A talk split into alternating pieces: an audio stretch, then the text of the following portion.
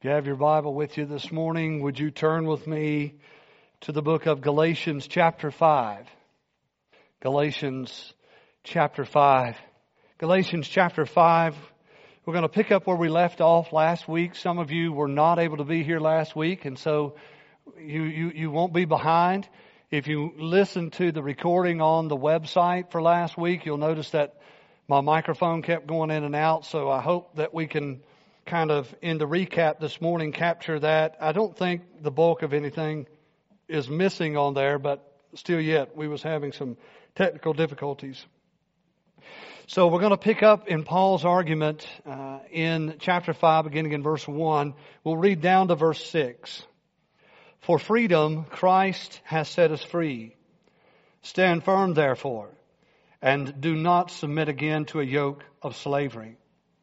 Look, I, Paul, say to you that if you accept circumcision, Christ will be of no advantage to you. I testify again to every man who accepts circumcision that he is obligated to keep the whole law. You are severed from Christ, you who would be justified by the law. You have fallen away from grace.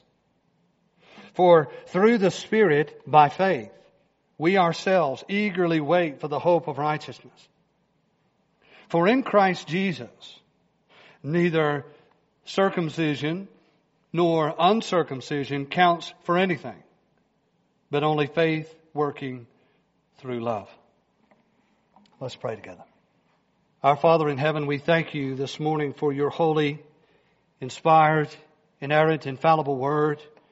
We thank you this morning that we have it here. Most of us have a copy in front of us. Help us not to take that for granted this morning. Help us to be active in our participation in the sermon today. That we would think carefully about every word of this text and rethink it. And Lord, in the process of thinking about these words that you have inspired, these words that you have preserved through the centuries. God, in the process of thinking them through and unpacking them together, we pray that you would do a work in our hearts. We pray, O oh God, that you would fill us with joy in believing, that you would fill us, O oh God, with your Holy Spirit to have eyes to see and ears to hear and hearts to receive, embrace, and apply biblical truth. For some, Lord, it might be that today they would be saved as you call them through the gospel to yourself. We pray for that. We pray you would give them strength and courage and repentance and faith.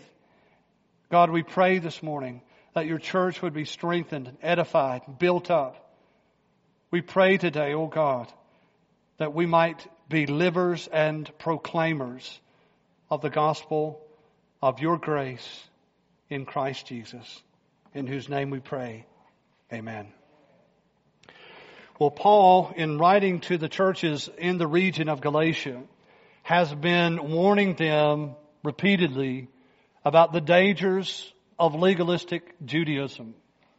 These Judaizers were teaching a false doctrine of works. They were teaching that a person can only be righteous in the sight of God if they obey the law that God gave to Israel through Moses.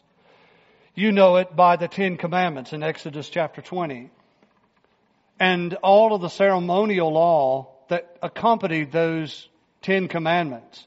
All of the festival days, the feast days and the festivals all of the dietary laws, they were saying that you must obey the law. You have to perform the works of the law in order to, listen, attain righteousness.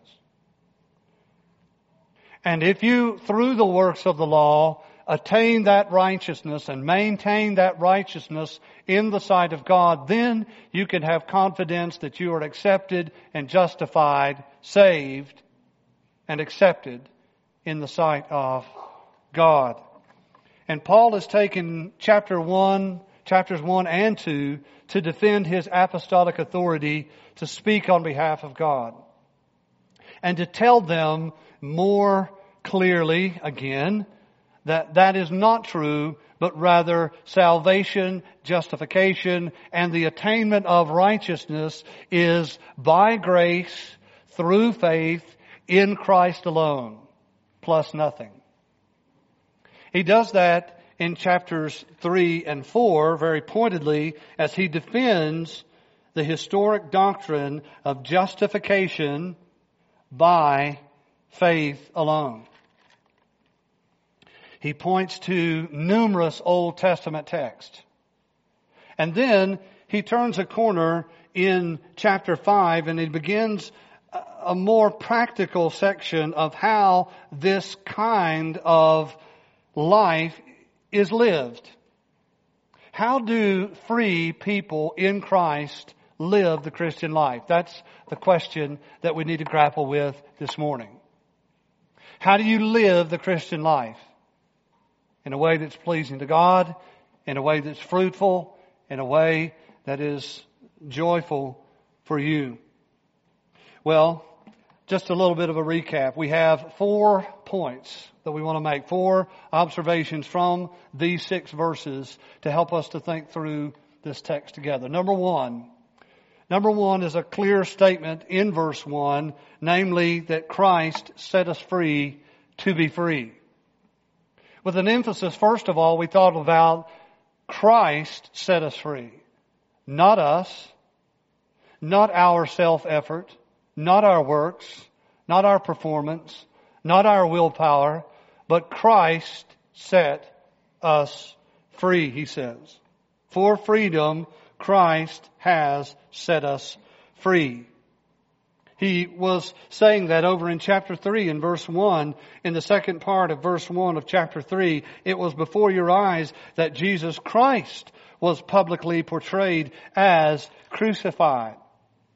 He was crucified on our behalf so that he could purchase us, so that he could redeem us chapter 3 and verse 13 says that Christ redeemed us from the curse of the law by becoming a curse for us.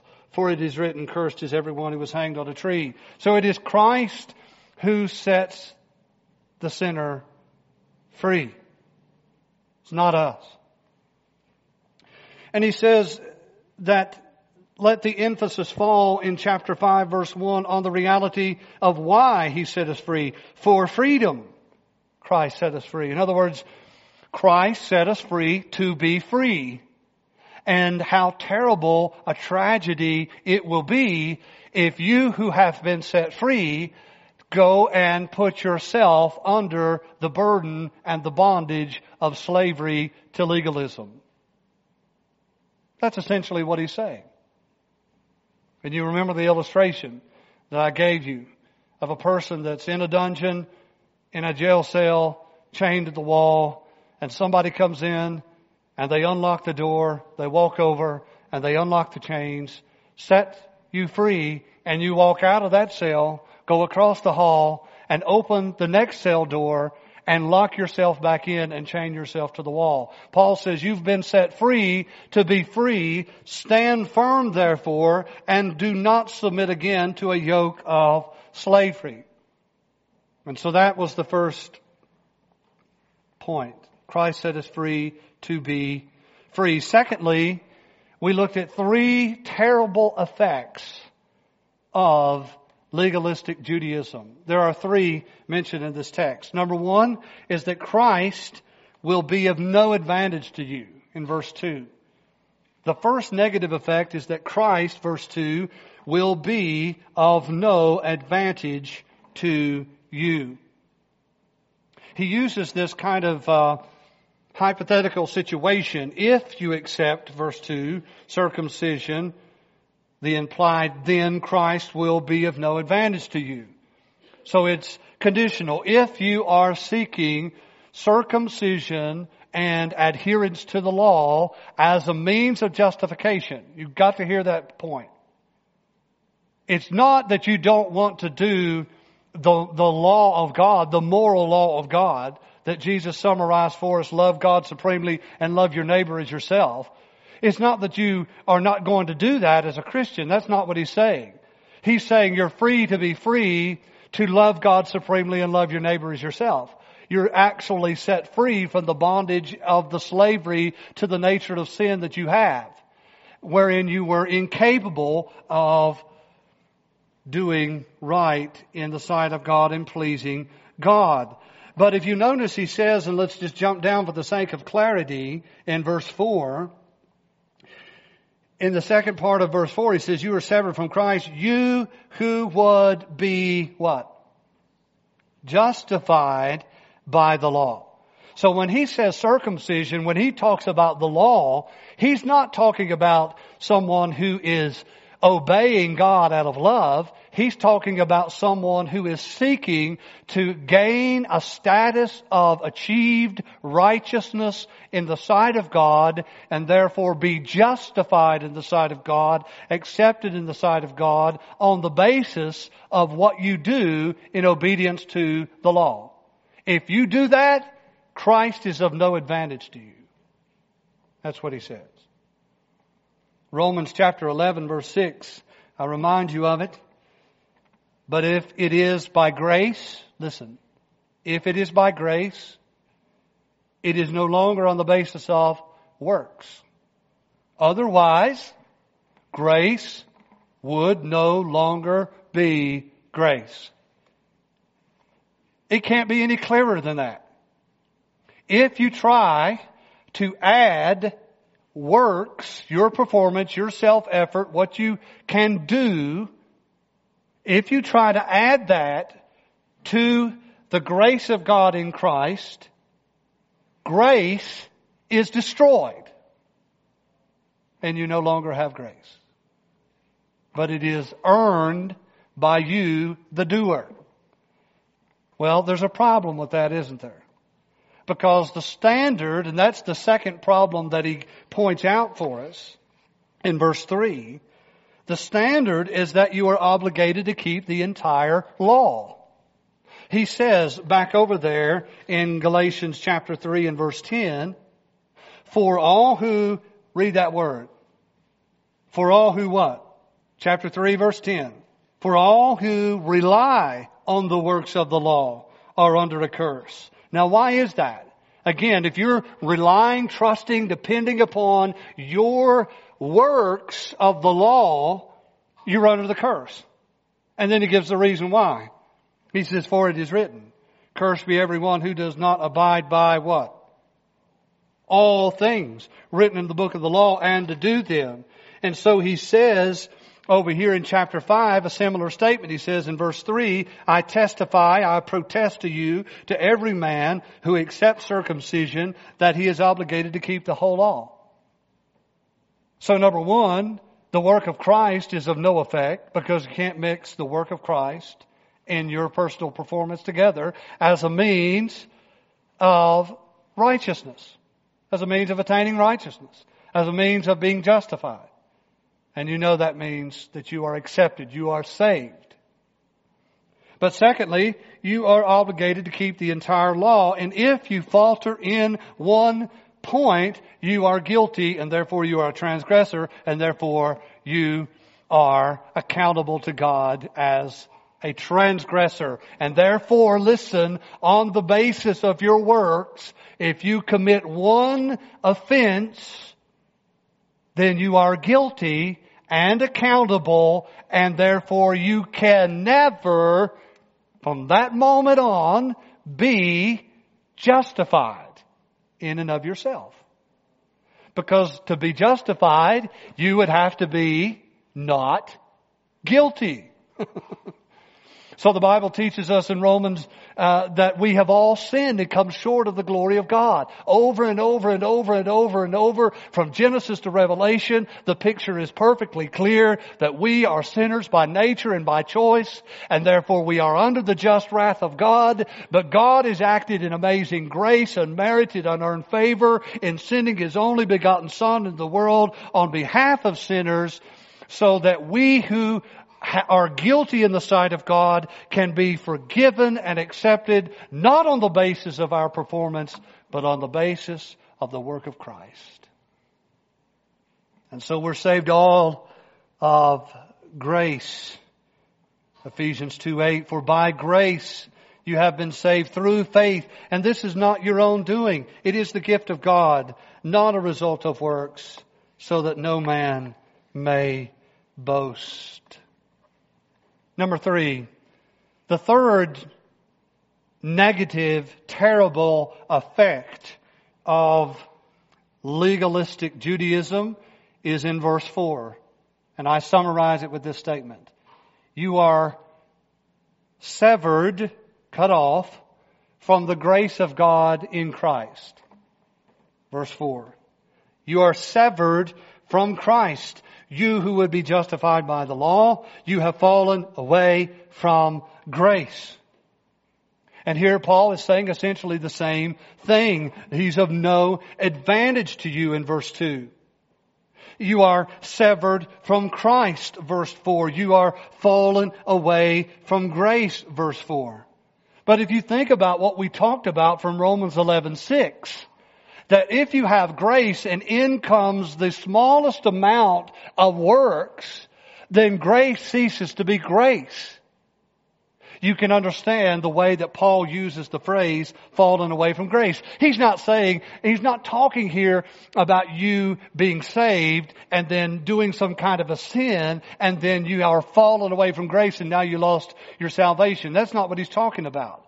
What Paul is doing repeatedly in this text is holding up two principles. Are you with me? Two principles. One is law and personal performance and self-effort, and the other one is promise and grace and faith. And he says, if you hold to this one, if you rely upon this one, then it cancels this one out. They are mutually exclusive. You cannot have both. So he says, you are severed from the grace of God in Christ. If you are seeking to rely upon and trying to be justified by law keeping, you are therefore separated from the principle of grace. Does that make sense? If you seek performance, you can do that. I'm going to seek to be accepted on the basis of my performance of the law or any other kind of list of rules and list of do's and don'ts, or you're going to seek to be righteous and accepted in God's sight on the basis of Christ, but it can't be both. So you're, you are fallen from grace if you seek justification through law keeping. That's all he's saying. Now that's how far we got last week. However, we said that you, uh, uh, we ended by thinking about three ways that you could hear this admonition, this text, this letter. The first way is an unregenerate church member that Paul hopes will get saved. So sometimes, beloved, people get caught up in a movement People get caught up in the flow of what's happening. People are believing on this Jesus of Nazareth. People are gathering in great numbers into local churches and it seems to be sweeping the known world at the time. And it could be just like I believe there are thousands today in local churches that got caught up in the moment and the movement and, and, and the influence of it all. And so they did the external thing that everybody else was doing. And so they're an unregenerate, not born again, person that is in the midst of this congregation and they're really legalists and they probably don't recognize it. And Paul is writing so clearly, so pointedly, hoping and praying that they will hear the truth of the gospel of the grace of God and the work of Christ and they will be saved and born again.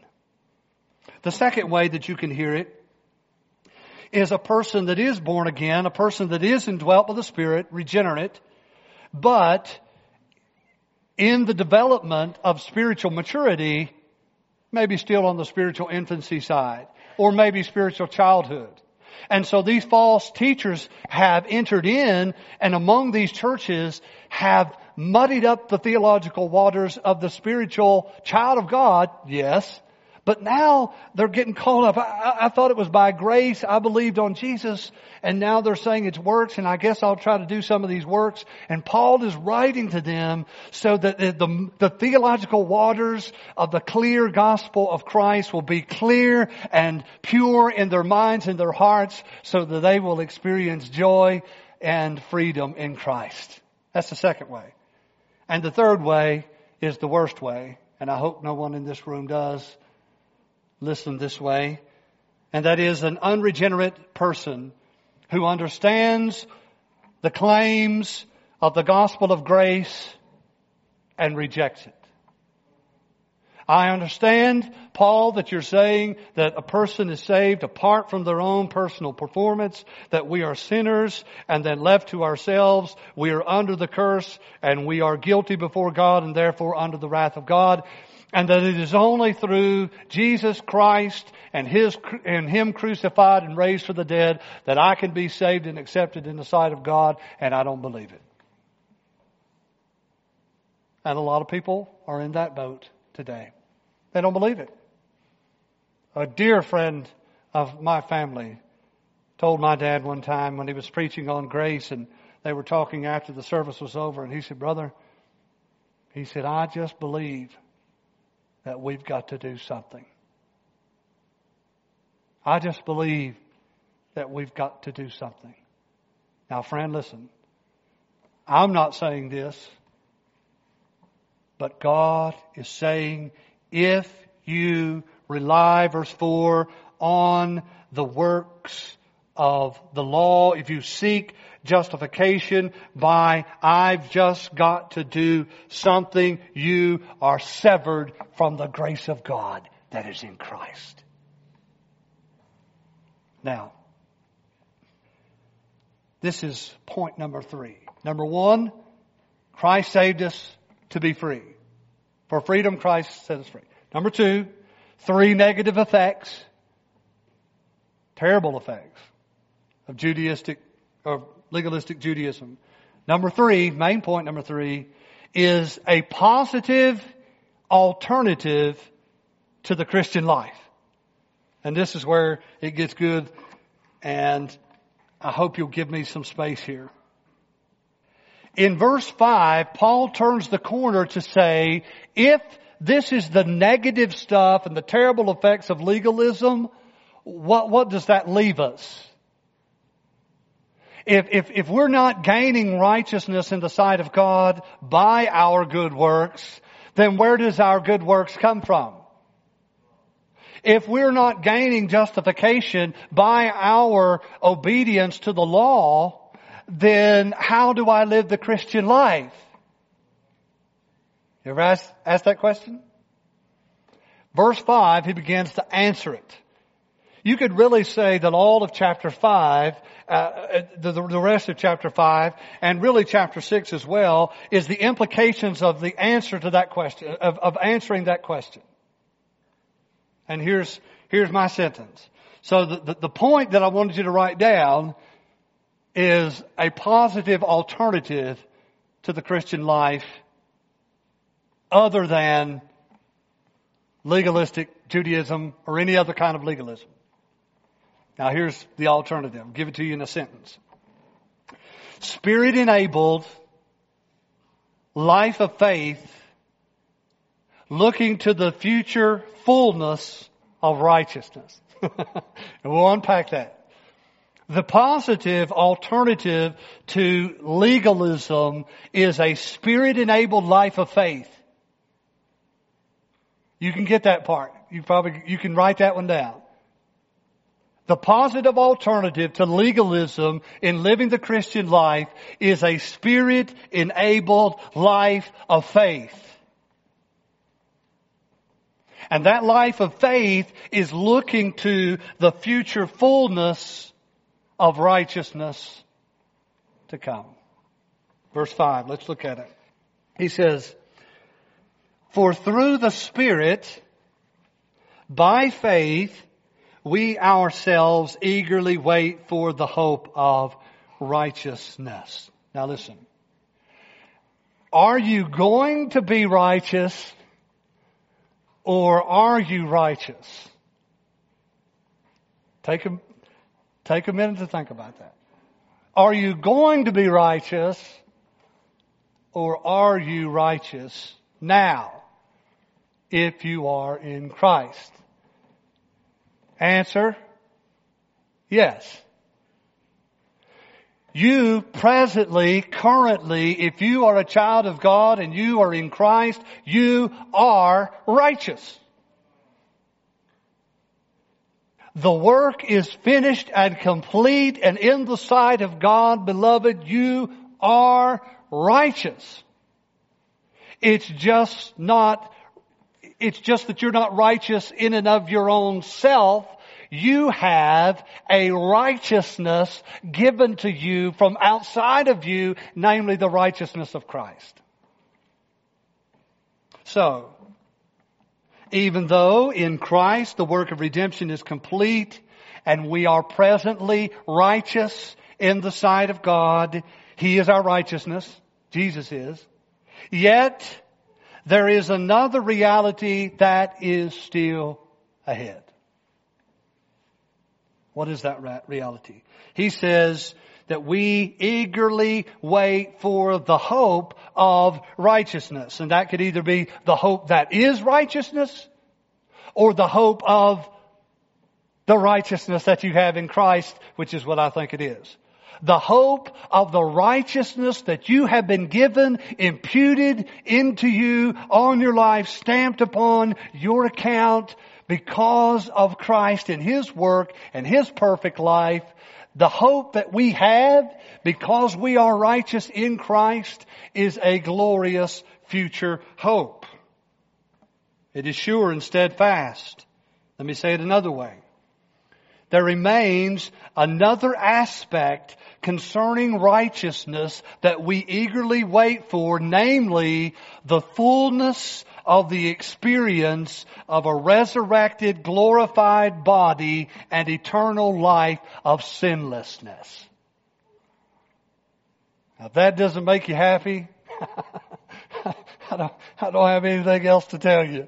If you can't understand that you, apart from any work that you've done or will do, have received a free gift of grace, which is an alien righteousness from outside of you that Jesus had and possesses, who, who gives it to you, and on the basis of that imputed righteousness, you and I are eagerly waiting for the fullness of that experience in a resurrected body and an eternity of sinlessness. You'll never sin again. You will never sin again when Jesus returns. And that's what he's talking about. In Romans chapter 8, in Romans chapter 8 and verse 18 and following, 18 to 23 if you just want to jot it down. Romans 8, 18 to 23. Listen to what Paul writes. I love this. For, for consider that the sufferings of this present time are not worth comparing with the glory that is to be revealed in us. Something is coming. We are Christ's we are righteous. We are holy. We are saints. We are sanctified. We are justified and forgiven right now if you're in Christ. But there's something coming and that's glorification and it is wonderful. And Paul says it's the present sufferings of this life are not worth comparing with the glory that is to be revealed to us. For, listen to this, for the creation waits with eager longing for the revealing of the sons of God. The world, the creation of God is waiting on a future moment of the revealing of the unveiling of the glory of the children of God. Verse 20. For the creation was subjected to futility, not willingly, but because of him who subjected it. It was through Adam's sin that the earth was cursed. and thorns and thistles began to grow and the, and the earth was hard so that you can't hardly get anything to grow on it. And beloved, that's going to be, the earth is going to be liberated from that. Where was that? Verse 20? Yeah. Not willingly, but because of him who subjected it in hope that the creation itself will be set free from its bondage to corruption and obtain the freedom of the glory of the children of God. For we know that the whole creation has been groaning together in the pains of childbirth until now. You ever thought about that when you, when you think about an earthquake? The world is groaning as if in labor waiting for what? Verse 23. And not only the creation, but we ourselves who are in Christ, who have the first fruits of the Spirit groan inwardly as we, here it is again, wait eagerly for the adoption as sons, the redemption of our bodies. It's coming, beloved. It's coming. You'll never sin again. Philippians chapter 3 verses 20 and 21. Philippians 3:20. But our citizenship, citizenship is in heaven. And from it we await a savior, the Lord Jesus Christ. Verse 21. Philippians 3:21, who will transform our lowly body to be like his glorious body by the power that enables him even to subject all things to himself. And so when Paul says in Galatians 5, 5 that it is through the Spirit that we eagerly wait for the hope of righteousness, that's what he's talking about. And so it's through the Spirit, Spirit enabled life of faith, by faith, as we trust in God, as we depend upon God, as we believe God, take Him at His word, believing the promises that He made, He will keep. That's how we live the Christian life. Enabled by the Spirit, we believe in God. We trust in God.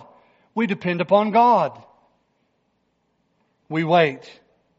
And it's interesting there that we eagerly wait for this future fullness. What is the picture there? Waiting. Eager, joyful anticipation, but in that picture, there's no toiling. There's no laboring. There's no fretting that it may not come but it is an eager, joyful, confident trust and waiting that we have received the gift of righteousness in Christ by faith and that what God has promised He will do. Number four, this is the final one. In verse six, what matters is faith working through love. So, the, the positive alternative to legalism is a spirit enabled life of faith as we look forward to that future fullness of righteousness that's coming. Now, in the meantime, living in this world, Paul says, what matters is not circumcision or uncircumcision, but faith working through love. Look at it in verse 6. For in Christ Jesus, neither circumcision nor uncircumcision counts for anything, but only faith working through love. The external sign of circumcision or the lack thereof doesn't make any difference at all. See what he's saying? There's no boasting in circumcision in the sight of God. And listen, there's no boasting in uncircumcision. So it's not that they are boasting in anything external to themselves. That's not what's important, he says. Neither of them makes a difference in whether or not is, a person is justified in the sight of God. It's only that faith works through love. Now, How do we get there? How do we get there? How he's talking about justification, it's not the external sign of circumcision that gives confidence that you're justified, nor is it the fact that you're uh, you're not circumcised. That doesn't make any difference either. But faith working through love. Because my friends, it's not about the external realities. Listen, it's about the condition of the heart. That's what it's about. It's not about the external realities. It's about the condition of the heart. It's about a life that has been affected by the power of the Holy Spirit that shows the evidence of that work through acts of love. Justification. We have confidence that we are justified in the sight of God, not because of any external reality, but because of an internal reality of the work of the Spirit of God. Now listen, what does that have to do with works of love? Faith that works through love. Because the way that inward reality expresses itself is by faith in acts of love. It, it, the acts of love do not produce the justification. The justification produces the acts of love. It's the internal condition of the heart that has been affected by the Spirit that gives rise to a life of faith that expresses itself in acts of love. It is living out what God has worked in by the power of the Holy Spirit as we trust in God. Living out what God has worked in by the power of the Holy Spirit as we trust in God. As we look to God on the basis of the work of Christ, we live a life of love. A life of love for God supremely, a life of love for others, so that they too can know this God of grace and thereby glorify and make much of Him. Faith that justifies, or the faith that counts, Paul says, is described as a faith that expresses itself in actions of love. So the historical kind of quote that you hear so often is indeed that we are justified by faith alone. But faith that justifies is never alone. Because it is an active faith. It is a faith that expresses itself and is shown to be true and saving and real by actions of love to God and to others. Douglas Moo, the uh, commentator, writes about this. He says, quote, it is by appropriating and living out of the power of the Spirit that believers confidently wait for the ultimate confirmation of their righteous status before God. We are righteous in the sight of God. That is a fixed position that we have in Christ. And yet we eagerly wait by the power of the Holy Spirit to have that confirmation fully realized when Christ returns. So, when we are gripped by the glorious gospel of the grace of God, there is a radical change that happens on the inside.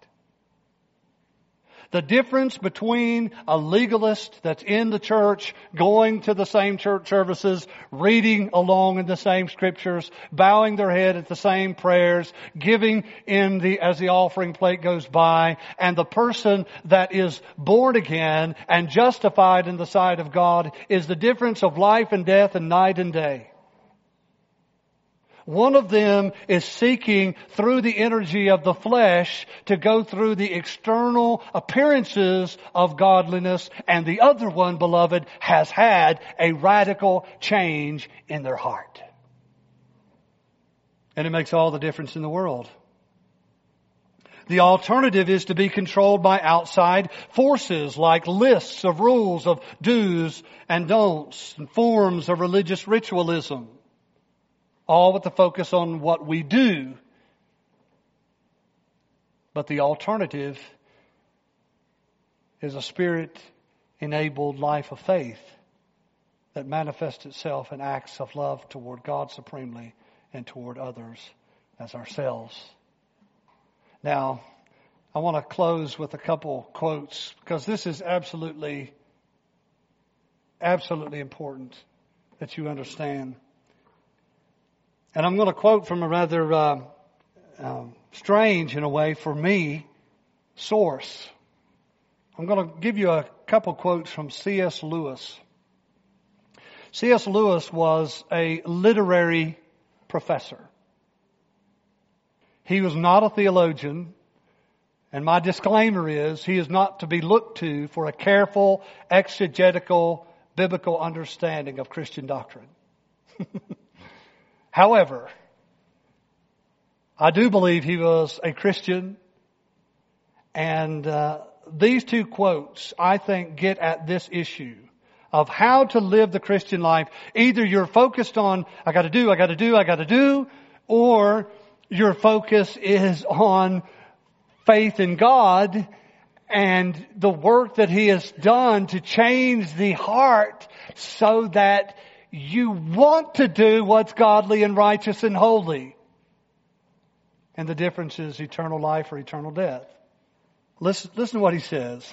What, he's talking about what it means to walk by the Spirit. Quote, a perfect man would never act from a sense of duty. A perfect man would never act from a sense of duty. He would always want to do the right thing more than the wrong one. Duty is only a substitute for love. Love for God, love for other people like a crutch, which is a substitute for a leg. Most of us need the crutch at times, especially when you're not born again. But of course, he says, it is idiotic to use the crutch when our own legs can do the journey on their own. A perfect man would never act out of a sense of duty. He would always want to do the right thing. That's what we're talking about. A change of heart that then gives rise to new affections, new desires, new loves, new passions, new pursuits of godliness and righteousness and justice and love. It comes from the work of the heart. And the second one, the second one, he's writing about the Puritans. And, and most of the time, people think about the Puritans as being these kind of, you know, smug, gloomy, uh, strict people that nobody would want to be around. Well, in actuality, it could be more the opposite. See, beloved, we learn from church history one of the reasons that we keep in, in our modern day repeating some of the things of our past is because we have lost the grip of understanding church history. But in the Protestant Reformation, which by the way, 500 years to, to this year, 500 years ago, the Protestant Reformation and the work of the Puritans, uh, Lewis is going to write about it, talking about this subject and this idea that really the Protestant Reformation was the recovery of this inward reality of a transformed heart that gives rise to a life of faith and actions of love over against Roman Catholicism, which is nothing but external ritualism and legalism. So this is what he says. In reality, and he's writing about William Tyndale in particular. In reality, Tyndale is trying to express an obstinate fact which meets us long before we venture into the realm of theology. The fact that morality or duty, which he calls the law, never yet made a man happy in himself or dear to others. Why? It, it is shocking, but it is undeniable we do not wish either to be or to live among people who are clean or honest or kind as a matter of duty. If somebody is doing an act of kindness and you say, I thank you for that, and you say, oh, well, I just had to. It changes it, doesn't it? Oh, don't worry about it. That's what I had to do. I'll read again. We do not wish to be or to live among people who are clean or honest or kind as a matter of duty. We want to be and associate with people who like being clean and honest and kind. The mere suspicion that what seemed an act of spontaneous friendliness or generosity was really done as a duty subtly poisons it. In theological language, no man can be saved by works. The whole purpose of the gospel for Tyndale and for the others is to deliver us from morality. Thus, paradoxically, the Puritan of modern imagination, the cold, gloomy heart, doing as duty what happier and richer souls do without thinking of it, is precisely the enemy which historical Protestantism arose and smoked. Well, that's good stuff. What, what has happened historically is when the truth of the gospel is realized, it's not religious ritualism of the church, nor is it just simply a mental consent to certain theological truths that are contained in the Bible. But it is an encounter with the God of grace through the power of the Spirit under the preaching of the gospel of Jesus Christ that transforms the heart that gives rise to a life of faith, that expresses itself in acts of love, love for God, and love for others, because we want to. because we want to. Oh, I hope you see the difference between that and legalistic Judaism or any other kind of legalism. Let's pray together. Father, thank you so much for this day in your word and with your people. Our prayer now is that you would take and seal it, seal it to our hearts. God, I pray that you will call people out of the darkness and bondage and slavery to legalism and free them to walk in the joy of the Lord. Let your church live in that freedom by the power of your Holy Spirit through faith. Oh God, we pray in Jesus' name. Amen.